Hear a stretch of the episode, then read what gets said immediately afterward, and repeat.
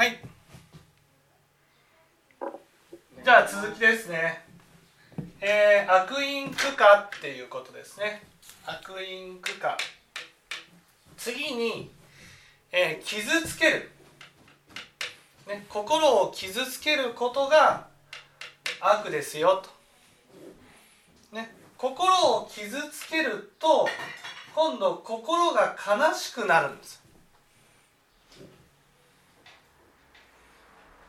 ね、悲しくなる。悲しくなるとどうする？悲しくなるとどうする？悲しくなる。心が悲しくなると。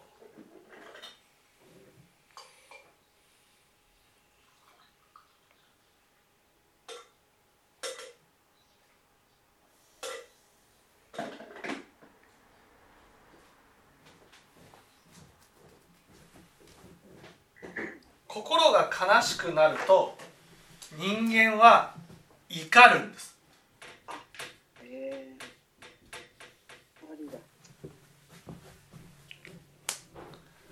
なんでなんでかっていうと構ってほしいからです。寂しい寂しいにも上がりそうですけどこれはこれでまた違う。悲しい時に自分の、ね、心をよしよしして大事にしてもらいたいんです。慰めてほしい。慰めてほしい、ね、慰めてほしくて結局慰めてくれないんですよ人は。悲しくても。だから怒るんですお前が悪いんだお前が悪いんだお前が悪いんだお前が悪いんだって悪いっていうことを徹底的に明らかにすれば相手は「私が悪かったです」って謝ってくれると思ってるんです。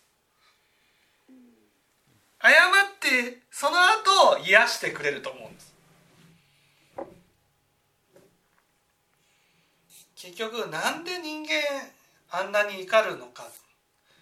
それは「ごめんね」っていうふうに言ってほしいんですその「ごめんね」っていう言葉がすごい癒しなんですよ。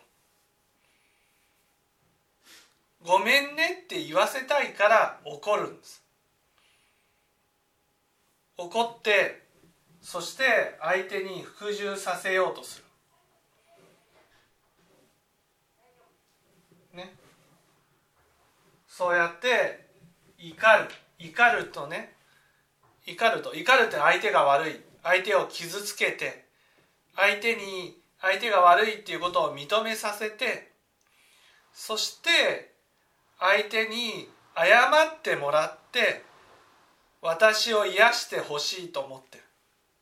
ところが相手を傷つね相手に怒りを起こしてね怒りをぶつけることによって私の心が今度また傷つくんです。だから怒ることによってもっと悲しくなるんです。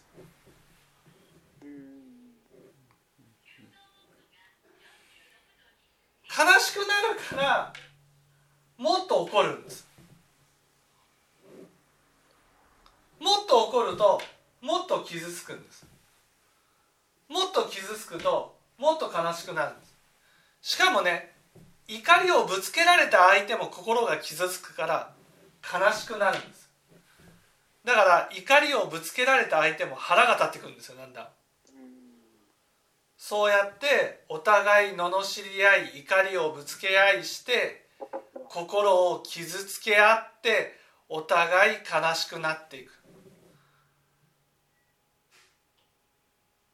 ね、悲しい時には癒してもらうしかないんです。悲しい時に悲しいなこれがね普通は出ないんです。悲しい時だから仏教でね悲しいっていう気持ちが起きたとしたらあなたはそれはね相当幸せな時なんです。幸せな時に悲しいってなる悲しいってなるってことはそれは自分のそばに悲しいといえば癒してくれる人がいると思ってるからなんです。そうじゃなければ怒りが起きてくるんです。よくあるじゃないですか。そのほったらかしにされて育った子供ね人と結婚したらねその奥さんが結婚した途端ね猛烈に怒ってくる。猛烈にこうやってくると、ね、そうするとそのいやなんでこんな奥さんこんなに怒るんだろうと思ってね。一生懸命その付き合ってあげる。怒り怒りを起こしてるね。奥さんに付き合ってあげるうちにだんだん怒らなくなっていく。それは付き合ってあげたからです。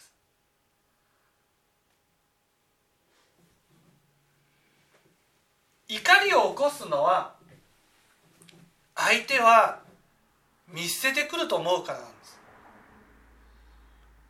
でも見捨ててこないって思ったらね怒りが今度悲しみに変わるんです。だから自分の心が傷ついた分だけ悲しいな悲しいなっていうふうになる。だから悲しい悲しいっていうことをよく言うようになる。何が悲しいのか。何にも悲しいことなんてないんです。何にも悲しいことがなくても悲しくなるんです。なぜか。心を傷つけたから。心を傷つけた分だけ悲しくなるんです。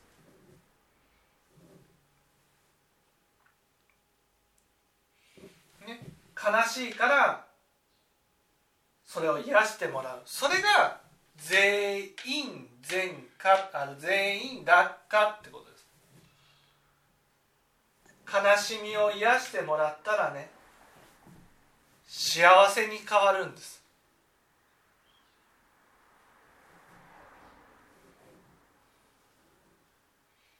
寂しさを癒してもらったら楽しみに変わるんです。だから欲を満たすことも楽しいけど寂しさを癒すことはもっと楽しいんです。別の楽しみがあるんです。心から楽しいっていうふうに言える。その楽しみを味わうことが全員落下っていうことです。今度悲しみね。悲しみを癒してもらったら喜びに変わるんです。嬉しいになるんです。嬉しい。この嬉しいっていうのもまた幸せな心なんです。だからその嬉しい嬉しさを感じることが全員落下ってことです。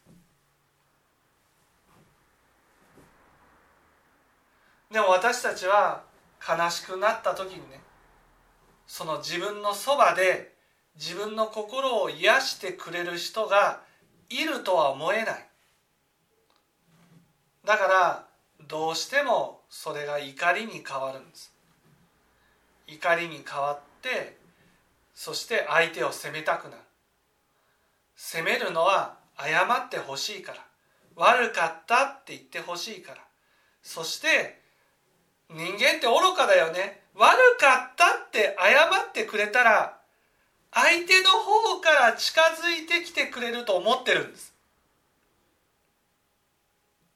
相手を責めてね相手の悪口を言って相手をギャフンと言わせれば相手は改心してね僕が悪かったよって言って近づいてきてくれると思ってるんです。でも実際それをやるとね相手は私のことを嫌がって離れていくんです。離れていくとねまた今度は悲しい。悲しいからどうするか。悲しいから自分を責めて自分を傷つける。な本当ね傷つけるから悲しいのに悲しくなると自分を傷つけていくんです。怒りを起こさなくても今度は自分を責めて自分を傷つけて余計悲しみが起きてくる。そしてねそのうちね悲しみがなくなるんです。すごいでしょ？悲しみが多すぎるとね悲しみがなくなるんです。どうなるか怒りしか起きてこなくなるんです。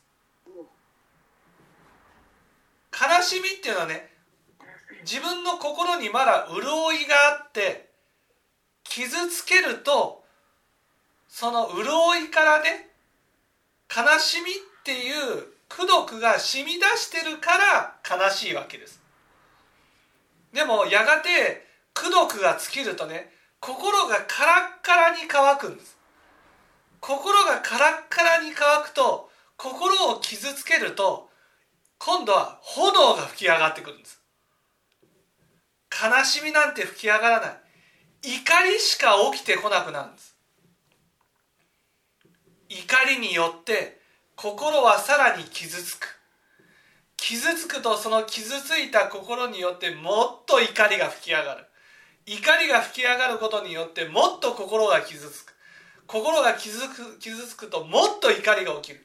そうやってねもう怒りしか湧いてこなくなってくるんです。悲しみってね幸せな人にしか起きてこないんです。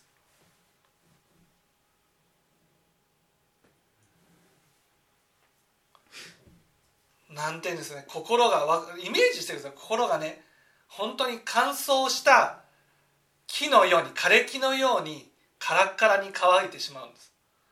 そうするとちょっと火がつくとボッと燃え上がって燃え盛って心が焼け野原になっていく。焼け野原になるともっと怒りが起きる。もっと怒りが起きたらもっと燃えてね心が傷ついていく。そうやって悲しみが怒りまでになってしまうとね。怒りしか湧いてこなくなる。そうやって悪因苦か。こんなようになった人にねどうしたらいいか。それはね優しく癒してあげるしかない。でも癒してあげるとねその相手はね怒るんです。なぜか。癒してくれる人を信じてないから。怒るんです。怒りをぶつけてきて罵ってくるんです。お前が悪い。お前が悪い。お前が悪い。お前が悪いって言ってくるんです。こんなことでお前が悪い。あんなことで悪い。そうするとね言われた側の人はねいや俺悪くないよって言いたいんです。だけど仏教が本当に分かったらそうだね。僕が悪かったよ。ごめんね。またはお前が悪いって言ってきたらねね。いやそうだね。僕が悪かったよ。ごめんね。どんなに私を罵ってきてもどんなに私を責めても笑顔で謝ってくれるようになると。だんだんだんだんああこの人は私から離れないんだなと。この人は私のそばにいてくれる人なんだな。その人を信じる心が出てくるんです。人が人を信じられるようになると初めてね悲しみが感じられるようになるんです。悲しいな悲しいな。それはね心が傷ついた分だけ悲しいな。悲しいな。別にね悲しいと思うことなんて何にもないんですよ。何にもなくても悲しいな。悲しいな。悲しい悲しいっていうふうに言うようになるんです。それをこう背中をさすったりね話を聞いてあげたりして癒してあげると、ね、その悲しみがだんだん癒えてですね心に喜びが起きてくるようになる。その喜びが起きるようになった状態が全員落下ここまで聞いていただいて分かるようにね分かるように欲にしろ怒りにしろ欲にしろ怒りにしろですね。そのそばにいてくれる人が大事ってことなんです。ね、もちろん欲に流れてからでは遅いけどね。子供の時は素直にね寂しい時は寂しいって言ってくれるんです。悲しい時には悲しいって言ってくれるんです。それをほったらかしにするから悪をしてごまかすようになっていくんです。悲しい時に怒りを起こすとね悲しみの苦しみがね見えなくなるんです。楽になるんです。だから目先の楽を得ようとしてねごまかしていくんです。それがもっと大きな悲しみを生む。そのうち悲しみも心が乾いて出てこなくなっちゃうんです。それを本当にそばにいる人がねもうこうなっちゃった人にねあなた全員檀家だよと良い種をまきなさいよと怒りを起こしちゃいけませんよなんて言ってもね無理ですよ無理。苦しみが大きすぎてごまかすことなんてできない。ごまかさないでいることなんてできない。ね。そういう時にはそばにいる人がこの怒りに付き合ってあげる。悪かったね。ごめんね。悪かったよ。と謝っていく。そうやってあこの人は本当にそばにいてくれる人なんだ。私から離れない人なんだ。この人と一生ねそばにいて一生そばにいて過ごしていきたい。っていうふうに思思えるようになった時にねその人は悲しみが起きてくるんです。悲しいな。本当に子供ってね悲しい時に泣くじゃないですか。泣いた子供をほったらかしにするとね今度は泣かなくなるんです。怒るようになるんです。悲しみが対応してもらえないと怒りに変わるんです。親が子供に対してね悲しみを癒してあげたりね寂しさを癒してあげたりそうやって苦しみを感じすね癒してあげるように接していくことによって子供は欲に流れない子になる。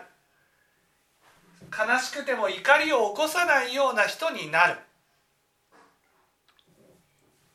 そば、にいてくれる人がいかに接してあげるかが大事なんです。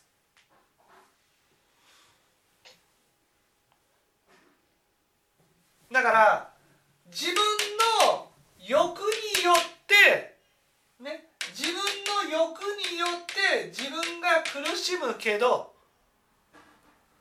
自分の種まきで苦しみを解決することは難しいんです。ここがね自因自家っていう自業自得っていうとねあなたが苦しんでいるのはあなたのせいですよ。確かにその通り。悲しい時に怒りを起こすから苦しむんだ。寂しい時に欲を起こすから苦しむんだ。それは確かにその通りなんです。その通りなんだけどだけど一旦欲に走ってしまった人にね自分の種まきで自分が苦しんでいるからだから良い種まきをしましょうと言ってもできないんです。因果の道理ってね自分の種まきで自分が苦しんでるんだけど自分の種まきを変えることによって苦しみを解決することはなかなか難しいんです。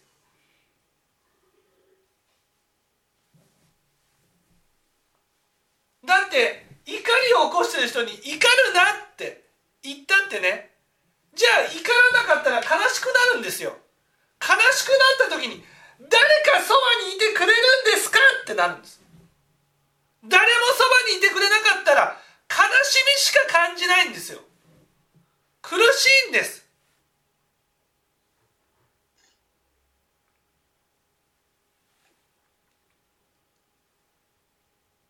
ね寂しい時にね誰もいなかったら苦しいんですよ欲を起こすなってね苦しいんです。誰かそばにいてほしいんです。ね。だから自分の種まきで自分が苦しんでるんだけど自分の種まきで苦しみを解決することは難しい。誰かね例えば怒りを受けてでもねそばにいてしん、ね、この人なら大丈夫って信じられるような存在になるなってくれる人がねいなければ怒りから離れることはできない。だから怒りを起こしてる人ってね結局怒りを起こすとねみんな離れていっちゃったんです。私の元から。誰も残ってくれなかった。誰もそばにいてくれなかった。誰も私に対してごめんねって言ってくれなかった。だからね確かにね人のせいで苦しんでるって思う気持ちはわかる。でもね苦しんでるのは間違いなく自因自家あなたの種まきによって苦しんでる。でも苦しみから抜け出すためには助けてくれる人が必要なんです。私のことを。助けてくれる人がいなければ苦しみから抜け出すことはできない。どんなに自因自家だって言ったってね一人では抜け出すことができないんです。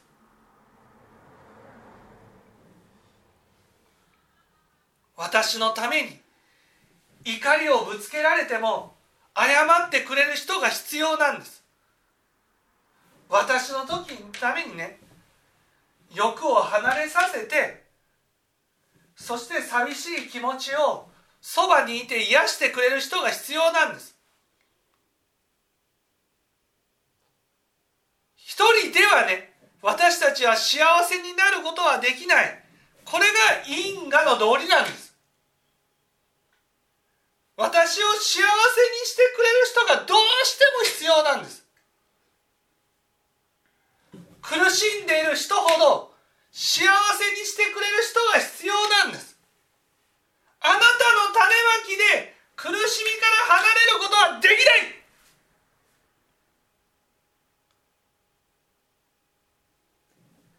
あなたがやるべきことは本当に助けてくれる人を信じてね。袖にひしっとしがみついて離れないことなんです。ね苦しんでる状態っていうのはね確かに人員直で苦しんでるけどあなたの力で抜け出すことはできない。わかるでしょ？寂しい時には欲に流れるんです。悲しい時には怒りが起きるんです。それを止めることはできない。止めてくれる人が必要なんです。その止めてくれる人がその存在によって苦しみを解決することができる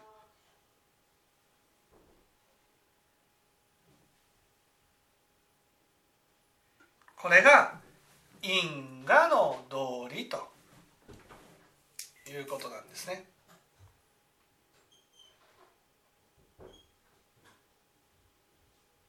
分かっていただけたでしょうか？はい